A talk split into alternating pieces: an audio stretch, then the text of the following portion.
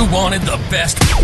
You've got the best podcast, the hottest, hottest. podcast in the world. In the world.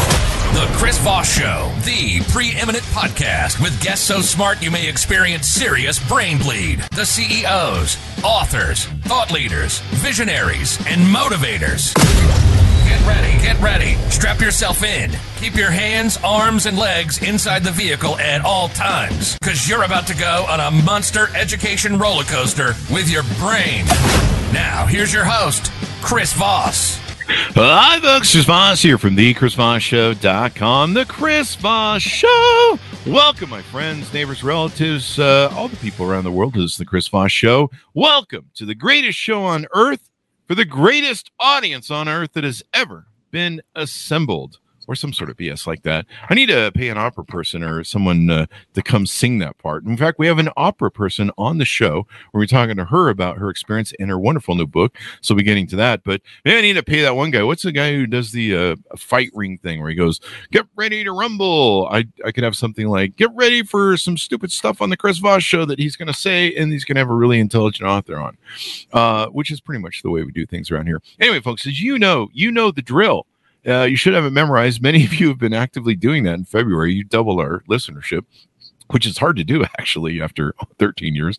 Uh, but uh, refer the show to your family, friends, and relatives. Go to goodreads.com forward slash Chris Voss, youtube.com forward slash Chris Voss. Uh, the big LinkedIn group, the LinkedIn newsletters are killing it over there. They're very popular and uh, everyone's really been enjoying them and all the stuff that goes into them. So it's pretty cool that way in what's going on. We have an amazing author on the show. Monica C. Parker will be joining us here in a second. Uh, she is the author of the new book, uh, The Power of Wonder, the extraordinary emotion that will change the way you live Learn and Lead came out February 21st, 2023. But uh, at first, uh, we're a little segment we're doing called the news, and we're having some fun with it here in the thing. It's not the kind of news that you're you're like, oh God, not that kind of news. Uh, this is from the AP, the Associated Press. So this isn't something we just made up. Uh, coming soon, Reese's cups, chocolate bars are going to be made from plants. You'll be able to get Reese's peanut butter cups that are plant based to get the vegan treatment. Uh, Hershey's company has announced they'll make the first vegan chocolates to be sold nationally. So I have some questions, people. This really makes me wonder like, has this whole time uh, Reese's cups been made from meat? Like, like has there been meat in them? What's going on? I mean, peanut butter is peanuts. Chocolate is made from plants. How's that not vegan? Like, was ET in the movie? Was he like a carnivore? Is that something we didn't know? like uh, what do you do you say hey, hey honey would you like some of my steak she's like nah, i'm just gonna have some of my reese's cup with a little a1 barbecue sauce and a nice chianti with some fava beans what was in reese's pieces before this is like the same time mcdonald's came out and said uh, hey we're gonna uh, put chicken in chicken mcnuggets like what the hell was you're like what what was what was going on up until now so there you go. Well, this is important because younger consumers are looking for this. The new Gen Zers, you know, they want these uh, these more healthier products. Um, sadly, you'll still have the same packaging that will fill up landfills and pollute oceans. But you know, who am I to judge what people are going to do and what the youth of this country want to do? So there you go. But the one benefit is, is they will get to charge a dollar more for it. So I think we all know what the motivation is here. Uh, in other news, uh, there, this is this is unbelievable. This also comes from the Associated Press, uh, and it will blow your mind. Uh, German ice cream uh, parlor uh, is offering cricket flavored scoops. A German ice cream parlor has expanded its menu with a skin crawling offering cricket flavored scoops with dried brown crickets on top. Because we all know that's what uh, that's what uh, we were missing with ice cream, right? Uh, all of us were sick of that dairy stuff and the sweetness, and you know, strawberry, chocolate, and orange. Uh, we decided we really want to go with with crickets. I don't know what's going on, man. Like, what is going on in the world? First, we're uh, discussing whether we're putting meat in Hershey's or Reese's uh, Hershey's Reese's cups.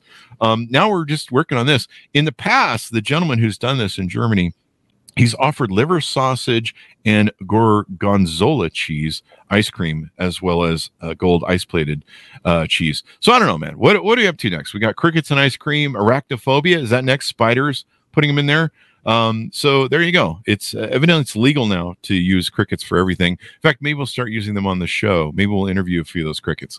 Anyway, on to the onto the onto the real news, the important news, the intelligent news that we're going to be talking about today. Uh, once again, we have Monica C. Parker on the show, and she's going to be talking to us about her amazing new book, The Power of Wonder. You can order it wherever fine books are sold because you want to stay away from those alleyway bookstores. I thought she was going to be an interesting guest today, and I'm sure she will be. Uh, she has held the positions of opera singer. I'll probably hire her for that part I talked about in the beginning.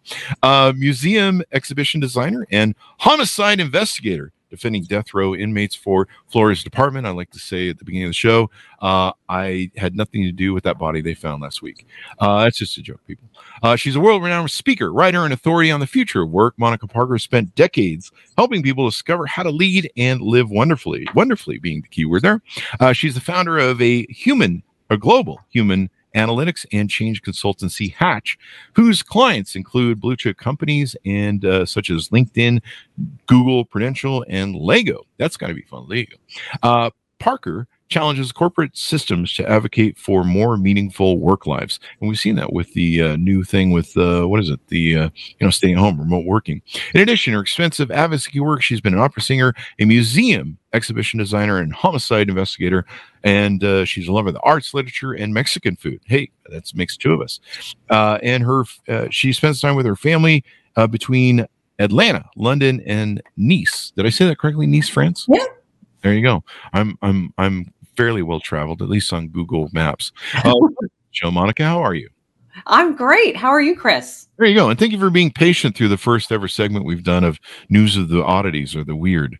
So yeah, I'm I'm fascinated. I I want to I want to know what meat products were in the uh, in the Reese's before. Yeah, like I don't know, man. I mean, I I do remember a time I think I was eating one and a bone was in it. No, I'm just kidding. That's a joke. Don't don't sue me for whatever her Hershey's. But uh, that would be funny. You're just like I I didn't know this had bones. It's like fish. The bones come out. Anyway, let's get on to your book. Give us your dot com so people can find you on the interwebs and get to know you better. Yep, they can find me at monica-parker.com and also and on LinkedIn and Insta and all those other great places at Monica C. Parker. There you go. So, what motivated you to write this book? Is it your first book, and what motivated you? It is my first book. Um, what motivated me? Well, I've been fascinated my entire professional career. I've been fascinated by how people manage change, big existential change, change like, I don't know, COVID or losing your job, or in the case of working with people on death row, losing your life at the hands of the government. Um, and and I really set about to write a book about change management. And when I started researching, I kept coming back to this notion that the elements of wonder really help people be more buoyant and be able to withstand change more successfully. And I just went down a rabbit hole, a wonder rabbit hole. And four years later, um, we have a book. Um, so it was really just a, a, fascination with this topic and a belief that um, that if I was as fascinated, other people would be as well. And I thought that it would um, be something that people could talk about and would help us live life more meaningfully.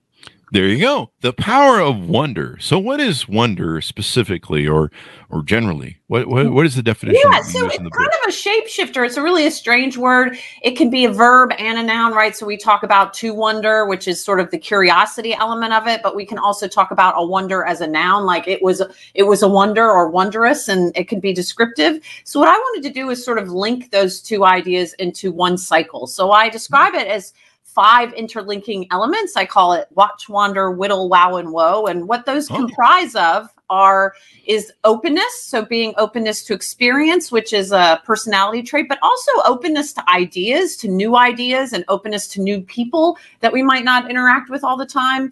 Then wander which is curiosity and curiosity is a, an incredible emotion. Uh, it, it helps us be more empathetic being curious about other people. And certainly as we age of course you are are forever young chris. Um, but as we age we find that we tend to be less um, curious about things. We think there's less to be curious about, but in fact, there's so much that we can still find curiosity in. Then, when we talk about whittle, that's really about being very absorbed. So, that might be in the state of flow. That's an expression that a lot of people understand that sort of getting in the flow where you're you're fully absorbed in the moment in an activity. Um, but it's about paring back distractions so that you can really be present in the moment. And then the last two elements, wow and woe, um, represent awe. And the reason that awe gets two elements is because awe really has two pieces to it, which is the first, the moment you experience something that gives you a sense of awe. It's so vast. It, it makes you feel like a smaller component part of a bigger system. And we frequently feel that uh, emotion, maybe seeing something incredible in nature. I mean, you're in Utah, there's incredible, awe inspiring um, vistas there Maybe it's seeing your child walk for the first time. And then after we experience that, we have the whoa moment. And that's where our brains actually are changed by the experience. So from that point on, we never see the world quite the same way again. Mm. And hmm. so this cycle becomes almost additive. So the more that you experience, say, curiosity and absorption and awe, then you're more open and it continues to become additive and becomes easier to tap into wonder the more that you practice it. There you go. You know, it, it's it's always been interesting. I remember analyzing this when I was young about how there's you know the element of wonder as a child because you're discovering everything for the first time, and uh, and so it's it's like new and fresh, and you're just like, wow, cool. And then you know after a while, you know you you I would see you know adults, and I would kind of see as a teenager, you know, wow, these adults really get jaded and kind of get locked in their in their thinking in their ways and uh, I really saw, you know, a difference that. And you know, uh, Anthony Robbins wrote a book, and one of the most important things I think I learned from it was always asking the question of why. Mm. Um, one of the reasons I love being uh, a podcast host was from Larry King, who said, uh, "Always be interested in other people. Find out what's going on. Why, why did they choose the way they went? You know, the wonderment, the curiosity, as you say." And uh, and it helped me with my businesses too. And I think you do that as well with the work that you do. Mm. Yeah, absolutely. And I think that you make a really solid point. I, I say in the book that um, uh, Rilke, you know, a very famous um, uh, poet from probably now at this point almost 100 years ago says that it's the to always be beginning to to mm. treat the world with a beginner's mind. And we see that babies are little wonder factories aren't they? I mean they look like they're practically tripping all the time as they're they're seeing things that are going around um, and their their brains are constantly their schema are always changing and their brains are changing mm. as they're experiencing this. And we do become jaded. Our brains almost become jaded. And what happens is our brains start to experience things and say say, I understand enough of that so I can put it into this box and say I've already experienced all of it, rather than really looking at the details and saying, wait, there's always something new that we can be finding about what we're observing and and trying not to just run our life in autopilot instead to try to be really really aware of what we're seeing. And it does it helps us in our relationships it helps us in in our work it helps us be more creative more innovative. So it has lots of benefits and and you've mentioned a couple of them yeah it makes all the difference in the world. And you know i I found that a lot of people get stuck in their ideas, they get stuck in their patterns, they uh, get stuck in their thinking. You know, I mean, I I I experience the one uh, the power of wonder every day when I turn on the news and look at some of the politics that go on in this country. There's a joke and a punchline. Um, but uh, no, being able to wonder and be curious about things. I wrote uh, something that was really important to my um, niece and nephew when they graduated school. I, I wrote to them and I said, "Listen." Be a story collector. Collect stories learn from life. Stories are our uh, life manual basically the, the the the owner's manual of life. That's how we learn about life yeah. is through stories other people's stories the, the books that uh, and authors we have in show like yourself. And uh, so i wrote to him i said look there's three things in life you need to keep an eye on. Number one what you know. Number two what you don't know and number three is the most important thing that you need to focus on. What you don't know, you don't know. And mm. that's an endless, expansive universe. Um, and so those things will either help you, the things you don't know that you don't know, by going out and seeking them and being in wonderment, as you put it, uh, learning those things. Uh, and also the things that you don't look at will probably be, you know, they always say the bullet that hits you in a war is the one you won't hear coming. So, uh, you know, sometimes life throws you a wing ball that uh, introduces you to a whole new concept of pain of something that you've got to overcome or survive in order to uh, get to the next uh, the next level or survive.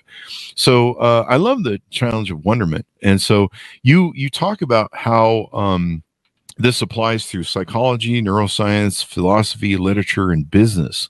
Uh, tell us some more about that. Yeah. So I think that when you describe wonder, most people go, "Oh yeah, I felt that." And we certainly see it, you know, we see it in in religion, we see it in the description of like uh, the story of um, of Saul and um, and the the idea of scales falling from his eyes when he saw God. If you look at other religions, there the I, there's uh, examples of of Krishna and and um, and the way that that people experience, um, I guess, uh, religious awe. But we mm-hmm. see it in philosophy as well, even philosophy of art and the way that we um, observe the world. But I, am really keen as a consultant and as a business owner that people recognize that wonder at work can be really powerful. We love, while we might not have the language for it, we want to work in wonder based organizations. We want to work in environments where people are humble, where they're empathetic, where they're generous, where they're innovative, where they're honest. These are all outcomes of people who experience lots of wonder. So um, people who are um, more who are more wonder prone are more humble. And what's really interesting, Chris, is that people around them perceive them as more humble. So their friends will say that they're more humble when they've experienced wonder. Um, they're absolutely less materialistic and more generous. Who doesn't want more generous coworkers? They're better team members. They um, develop stronger relationships. And so wonder can be a really powerful mechanism for drawing together um, better teams, for creating more diverse and more inclusive teams, for being more tolerant, um, and and just really, I guess, more. Uh, I guess more willing to work with people that are more that are different than you are, and I think that that's something that we, frankly, just need a lot more of. Definitely. I mean, the way I approach the show is what can I learn from this person today? I, I get a front row seat to brilliant minds like yourself. Clearly, I'm not one of them. Uh, brilliant mind. Uh, but, you know, I get to I get to sit front row and I get to learn stuff. And that's what I really love about my show. And hopefully my audience does too. Um, but, uh, you know, for me, asking questions and being curious and wondering about things was something that helped shape my business career and being uh, my own my own boss my own company and stuff. Uh, before that i would walk around uh, companies and go you know why do we do it this way? And they'd be like oh i don't know. We always did it this way. The guy before me did this way and the and we've been doing it ever since you know and there's lots of different examples of that in business books and and other uh, other features. But i would say why do we do that this way? If you you know this really when you look at the whole picture of maybe a, pro, a business process from front to end to to do something in the business you look at it and you go you know we really don't need these two middle parts or this middle part or why do we do this stupid part in the part that seems to kind of just extend things but it doesn't really add to anything? Maybe it takes away on, on our turnaround time. And so uh, asking questions like that was real important. And I was able to walk around companies and my own companies and go, why do we do it this way? And sometimes the answer would be, well, you're the idiot who came up with the process. And I'd be like, yeah, that's right. I did. Why do I? Why did I design it this way? And sometimes I'd find that that was the best design, at least from what, what we had so far. Or sometimes I was like, yeah, you can still tweak this. You can always be tweaking. You can always be improving. You know, I always, I've always talked about how you know, I, I never thought anybody could improve on the uh, paperclip. You know, hey, it's a wire thing, it holds paper together, and beautiful job, good job, done, finished, over. No, uh, you know, now they paint it, they make it all sorts of different uh, things. They they kind of give it a grid core, uh, core, uh, forget what the word might be, but kind of a thing where it'll hold better. And uh, there's a million different variations of paper clips. Who knew? And so, uh, you know, the curiosity and asking the questions. How can businesses and companies, because a lot of people see this on LinkedIn, um, how can they get better at uh, at developing wonderment inside of their organizations? Yeah, I mean, I think um, I, we do a training on Wonder at Work, and and some of the elements that we focus on are starting with each of those five components of Wonder. So we talk about openness to experience and how can we grow our sense of openness. Openness to experience is a personality trait. That means that half of it is genetic, and then half of it is pretty much set by the time we're 25. But there are ways that we can grow that. One of the ways to do that is, to, as I mentioned, to be um, to be open to not just experience new experiences, but in particular, new ideas, ideas that you might not always entertain. Another way to increase openness is to get really um, um, comfortable with nuance. Um, one of the challenges with the way that we're taught in schools is we tend to be encouraged to find the single right answer.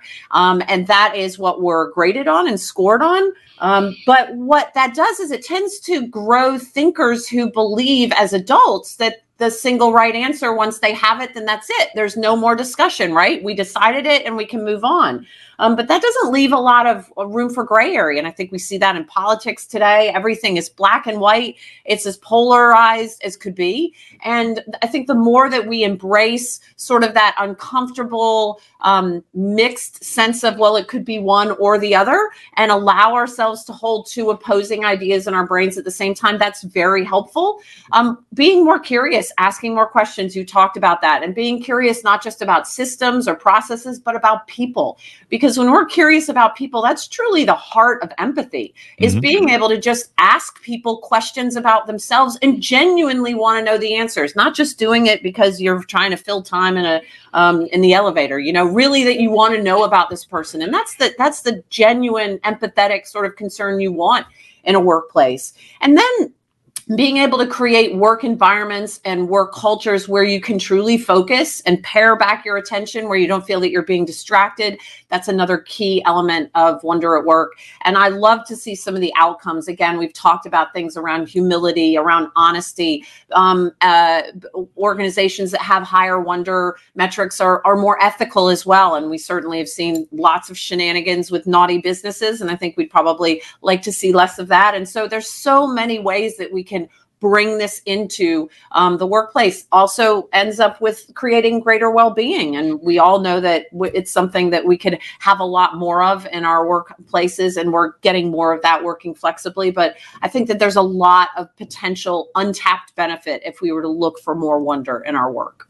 Definitely. And and you know it's kind of there's kind of almost a gratitude to it isn't there? Where you're grateful for what you have and you're in your wondering more about it? Is gratitude uh, absolutely. Gratitude is a great wonder bringer and one of the things i talk about in the book is about building a wonder practice. You know this isn't something that you just wait around to a light like oh someday i'll experience something that gives me a sense of wonder. No it's really about a way of seeing. And so what you want to do is start to create a mindset that says i will experience wonder today. If you prime yourself and say that you will find wonder you usually do. And gratitude is one of those great ways um, to bring more wonder into your life. And you mentioned about storytelling. If you link gratitude with narrative journaling, so basically writing about what you're grateful for, but writing it in a narrative way, meaning like a story about yourself, that becomes incredibly powerful because not only are you experiencing the sense of wonder in the moment when you're grateful, but when you go to write about it and reflect on it, your brain almost re experiences that that um, that boost of that wonder boost again. And so, really w- linking storytelling in with gratitude, with nostalgia is another way of remembering the things that happened before, and then even daydreaming, which is a great way to sort of almost tell a story about ourselves that's going to happen in the future. That's another great way to bring wonder practice into your life. And that's something you talk about in the book, daydreaming. Yeah, and, uh, daydreaming uh, so- is very positive I've been fired from like 50 jobs because I was daydreaming, but it was basically um well I was playing Call of Duty at work. No, I haven't been fired. That's just a joke. Um so uh you talk about how daydreaming is a gateway to wonder. This sounds like mm. a drug thing. Didn't didn't the dog say that was bad when I was a kid? There you go. Well, th- and there is a whole chapter on psychedelics in the book, so we can oh, talk wow. about that. About that's ah. a that's a whole nother gateway. I have some friends that will um, like this part. There you go. Um, but daydreaming is a, is really powerful. There's a couple of different types of daydreaming. A few mm-hmm. that aren't so great for us. There's those kind that where we really ruminate, where we think about something negative, maybe where we're reflecting on that time we said something really stupid. I know, Chris, you've never done that ever in your life, but I have on occasion. Every damn day. Yeah. So where you said something really stupid, you're like, oh my God, I can't believe and you're running through that. Or maybe your sort of fear of future um, daydreaming where you think I'm going to give a presentation, it's going to be so bad, they're going to chase me out with pitchforks. Um, those aren't so great, but the kind where we cast ourselves forward and imagine something, they call it positive constructive daydreaming or PCD. Oh. And that positive constructive daydreaming where we imagine and we put ourselves in different scenarios that um, that we can construct and and help us imagine positive outcomes. That's very very helpful. Um, and it helps us really to be more resilient. It helps us to uh, to understand more about ourselves. And it is absolutely a wonder bringer because what happens is it allows us to imagine experiencing wonder in the future. And when we do it sort of connects our brain in a particular way and gives us that little extra wonder boost there you go i mean that's wondering about things and pondering them and going I don't know what is that over there. It's how I found Twitter. I, I heard Twitter being talked about by a lot of different people, and it set me on this course for this social media person back in the day. And uh, we started our podcast 13 years ago, going on. I think it's 14 this year, um, in August. Uh, and uh, it's coming faster than I want it to. I mean, I, I don't mind being 14 years old, but geez, can we slow this year down already? Uh, but uh, you know, it, it it's a thing where it's put set me on courses and changed the course of my life, my business. There's probably a million stories I can point to it. But just sitting down sometimes is going, oh, what am I? Am I doing the right thing? Is it, is it good there? Um, so you know, you talk about letting yourself be bored too in the book, mm. and I've noticed this recent with the addiction problem I have with TikTok um, and uh, you know, sometimes I'm watching TikTok videos when I get up and I'm maybe making some food or something like that, and I'm like, you know, I'm I've always been a person in my life where sometimes I just like the quiet.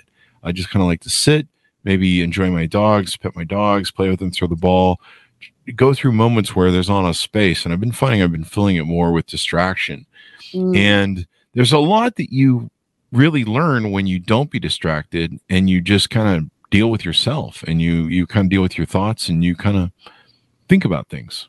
Absolutely. I mean i joke that there's the expression to twiddle your thumbs but we it's almost an anachronistic we don't twiddle our thumbs anymore. We we employ them quite deftly on our phones right? They're, we're not we we don't sit around waiting for our dinner companion to show up anymore. We don't sit in a doctor's office waiting you know leafing through all of the old magazines. We we we're on our phones. Mm-hmm. and the challenge is with that technology is the technology knows exactly how to get you to be surface curious. So it wants you to stay just on the top enough of an uh, of an idea for you to then want to jump to the next one to the next one. But the problem is we never fall down the rabbit hole. We never become deeply curious.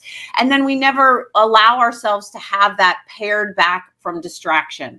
And this is mm-hmm. one of the challenges. And that's why being bored really can be quite helpful because, in fact, um, there's a comedian uh, that did a whole bit about it's ridiculous that we would ever be bored because there's so much to be interested in. but of course, we're just constantly filling ourselves with all of this distraction. And when we're distracted, our brain goes very much into autopilot. So there could be something that is really awe inspiring that if we just gave it a little bit more attention, but we don't because we're always so distracted. So, one of the first things, and I'm bad about this, Chris, I'll tell you, but to put down the phone, for just a little while and to allow that sort of uncomfortable itch to crawl up the back of, of boredom and then to just sit with it and see what happens in your brain as you sit with it and see where your brain starts to take you. That kind of daydreaming can be really, really positive.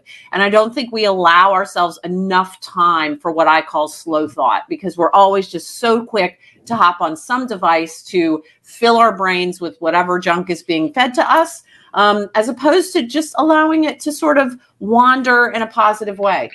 There you go. What, what were you saying again? I was watching my phone. I was checking my email. no, I'm just kidding. I'm just kidding. I was not doing that. Um, so uh, this is really important. You know, sometimes it, there's a kind of a peacefulness, almost a meditation. It's not really meditating. Like I don't get any weird yoga positions because I can't. I'll probably hurt myself in my old age. Um, but you know, just being alone with your thoughts, being being cool with just relaxing and kind of letting the flow. And it's interesting how a lot of stuff will come from the subconscious to cue you, or so mm. the conscious will feed you and go, "Hey, you know, uh, maybe you should look into this," and all that sort of good stuff. And watching and learning, like I'm I'm a real collector of data. Uh, I'll give you an example. Like last night. I was buying, uh, I, eh, being old like I am and drinking all the years I did, I need a lot of uh, hydration. So there was a product I was buying. I won't mention it because they're not paying me. So screw them. Um, there's a product I was mentioning that was uh, uh, that hydrates you and this little thing you put in your water and stuff like that. And I take it every day to try and make sure I uh, stay hydrated. You know, everything's about keeping all the factories working on the inside in the old age. Um, and I've been concerned about it because I've been doing intermittent fasting and I do intermittent fasting daily, but I was doing some extended ones last week and I was really concerned about it triggering my, you know, taking me out of keto if it's got sugar elements in it. And I really think about it. I just ordered off of Amazon. Well, this morning I opened up Facebook and I have opened up some sort of Pandora's box of the 5 trillion competitors that compete with this major brand you find in stores that do almost the same thing but also i found finally one that popped up on my facebook ads uh, that won't take me out of keto and cl- or claims to not take me out of keto and doesn't uh, have sugar in it and it's supposed to be more designed for what i'm trying to do. And so with that wonderment and it's you know instead i could be saying ah stupid ads on facebook but then i started noticing i'm like hey there's like a pattern here going on with these ads that are being fed to me and they're clearly because i was i bought that product but there's also some interesting, you know, there's one that was like, hey, 30%. So now I'm actually going to find a better product because I paid attention. I was curious and I started reading the ads that were coming at me. And hopefully I'll have a better life experience uh, with my health and that's a key component of it is that it, this idea of priming. You basically mm. primed yourself that this was mm. something that you wanted to find. And this is one of the reasons why when we write down our goals we're more likely to achieve them. I mean this is research going back 50 years that they found that if you write down your goals you're just simply more likely to achieve them. And this isn't some of course if you choose to find some sort of mystical connection that's great but there's also just a very neuroscientific backing to that which is that if you tell your brain there's a reward for finding something. I want to find X, you know, I want to find more wonder. I want to find, uh, you know, a new hydration solution. Um, then your brain decides, okay, there's a reward at the end of this. It will, co- uh, it will commit more cognitive resources towards finding it. And so what's happened is you primed yourself to find it and it appeared. And this is one of the great pieces of research around what's known as a wonder walk. So um, mm-hmm. researchers, scientists who took two groups of people, sent them on walks in nature, had one group just go on a walk with no priming and the other group, all they said was one sentence prime. You're going to take a walk in a new environment and you're going to find something to feel a sense of wonder about. That's it. One sentence. Hmm. The people who went on the wonder walks were more likely to find wonder, whereas the people who went on the regular walk ended up thinking about, you know, a trip they had to take or some issue with their work. And they're they're ruminating and missing everything on the walk, as opposed to saying, I'm going to find this thing. Now your brain is looking for it. And so really a lot about wonder and a wonder practice is just the power of priming. Having your brain say, I am going to look for this, and there's a reward for myself when I do find it. There you go. And then what the other reward could be one of those uh, Reese's meat cups. There you go. You have to reward yourself. That's usually what I do with Snickers bar or Reese's. Re- yeah, I'm going to start dipping that in barbecue. That's a callback joke, people. You have to go watch the front of the show. Uh, the one thing, other thing you talk about is stop chasing happiness. Mm. And uh, tell us more about that because maybe a lot of people yeah. need to hear that nowadays. So much, um, so much these days of self help is about being happy. You know, abundance theory is happiness. A, a whole, the whole self help industry tends to focus on finding happiness. But the problem is, is we are so bad at knowing what makes us happy, Chris. This is the problem. It's it's a term mm. known as affective forecasting. So we think something will make us happy, and usually it's something right? It's the it's the Reese's meat cup, it's the new pair of shoes, it's the cold beer, whatever it is. It's usually a thing which is known as hedonic happiness, mm-hmm. um, and we think that it will make us happy. But the challenge is, is especially with hedonic happiness, once we have it it feels sort of good for a minute and then we go back to our uh, our our baseline. It's what's known as the hedonic treadmill not the kind that will allow you to eat lots of reese's meat cups but the, it's a different kind of treadmill. And so this is a treadmill that you're on this process and then you end up being right back where you started. But the other challenge is that happiness is what's known as uh, it is a positive emotion, right? It is always positively valence. That's mm-hmm. the term that they use. And so sometimes you think, I can't really be happy when there's a pandemic. I can't be happy when there's a war in Ukraine when we're watching footage about it, but you can be in wonder. And that's what's amazing about wonder is that wonder can actually be a steady state. We can feel wonder even in terrible times and take good from it. And so there's research that shows that people who suffer from PTSD are able to use wonder to help them metabolize what it is they've experienced. We can feel wonder that has a silver lining. So there was research during COVID that found that when we we would see the terrible statistics from covid but then when we saw the ways that people supported one another when we saw the healthcare workers putting their lives on the line for for us and our well-being then that gave us a sense of wonder while still being you know recognizing that there was a mixed emotion there. And that's one of the challenges. The happiness is just not a steady state. We're really bad at knowing what makes us happy. And it's not realistic all the time to have this constantly positive and sometimes toxically positive attitude but being having a mixed emotion a little bit of interest and um, and i guess even some sadness mixed with the the buoyancy and happiness that we get from seeing what other people do. And putting those together in the wonder package is much more sustainable more achievable and the bonus a little bit like on a game show but wait chris there's more. It usually does end up making you happy at some point um, but i believe that it's more sustainable and more easily achievable than happiness And what was that scientific term that you mentioned earlier? affective forecasting Affective forecasting. Is, Mm. does does that include? I, I read or had an author on. We talked about how you know it's it's more about the journey than the destination, and we're Mm. more happy heading towards the goal than we finally achieve it. Is that part of that? Uh, Yeah, it can be Or- absolutely because w- frequently when we get to that point, then it feels like it's there's a there's a finality to it. Okay, well Mhm. now what? No. Um, whereas again, yes, the journey is part of the the the um, enjoyment of it. That's also sort of that eudaimonic happiness. It's more about the well sense of well being, um, and also I think that wonder can be a, a journey for us always. It can be something that we're always seeking, a path that we're always on. Um, a little bit like a meditation practice. You never arrive somewhere unless you know perhaps nirvana. Uh, I don't think any of us are getting there, except maybe if we're talking about the grunge band. But I bought the Um, album earlier. Yeah. yeah there you go um, so i think that it's it's about it is about the journey as a person and i think it's just about being more realistic on what it is that we will make us feel a sense of wellness and a, a sense of of psychological richness. That's another term that people are starting to use of a, of a new ah. type of happiness. I'm gonna I'm gonna get a tattoo of that psychological richness. There you I- go of which I have none, but I'll have a tattoo. Um, the I think my psychiatrist is gonna fight me on that one.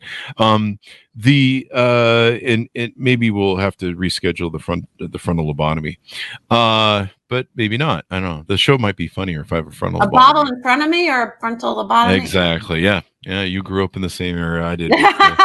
Was that Doctor Demento? Did, did you grow up with that? I, I spent my teenage years listening to Dr. Demento late at night. I wasn't allowed to because it was, uh, you know, I don't know why. It was just, uh, adult yeah, it was very, it was kind of adult, but it was, it was uh, just, uh, you know, whatever. But you'd also have to listen. I think I had to listen in the middle of the night for some reason. I think it was the hours we kept or something. But um, yeah, Dr. Demento, what the boy that really brings me back. I should find out if that guy's still alive. Um, fish heads and fish heads. You know, this is really uh, though an interesting conversation. I came home. Um, I come home every day when I drive. You know, I go to the store wherever I go, and uh, in the garage there's a gate for my dogs, and it's a gate so they can go through the doggy doors and then go outside. But there's a gate there to keep them from escaping into the garage and, of course, out the front of the house. And my my uh, baby girl puppy, uh, who's still my puppy, she's still the daddy's girl. She will always be there waiting for me at the gate, and she's there waiting when I leave, and she's there waiting when I come back. And sometimes it's the two of them, uh, my huskies, but usually it's just the one.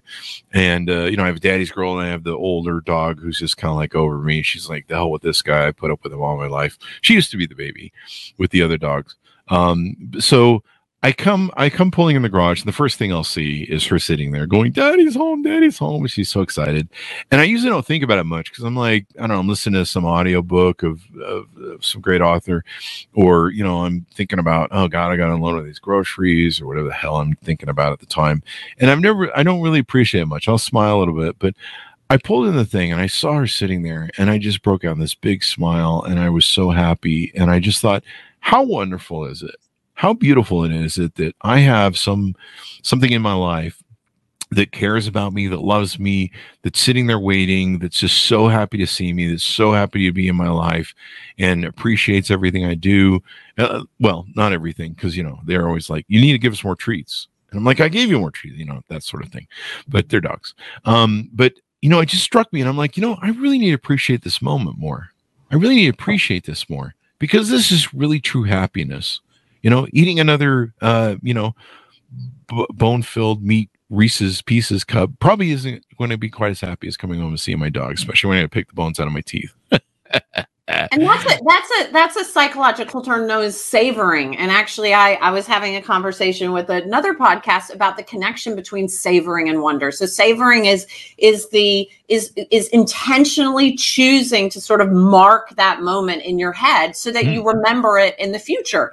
And it's not you know doesn't feed into toxic positivity. It's not saying that oh we're always going to have those moments. It's recognizing that those moments are unique and to cherish them and to say i'm going to remember this. I'm going to I'm going to really give it the attention that it deserves so that when we have to deal with the crap that always comes, um, we'll remember that moment. And that really connects into wonder. And we talked about it before. We can savor the past by through nostalgia. We can savor the present through gratitude and we can savor the uh, future through daydreaming. And so mm-hmm. what you're talking about, that moment of savoring is really powerful for us and it connects directly to wonder.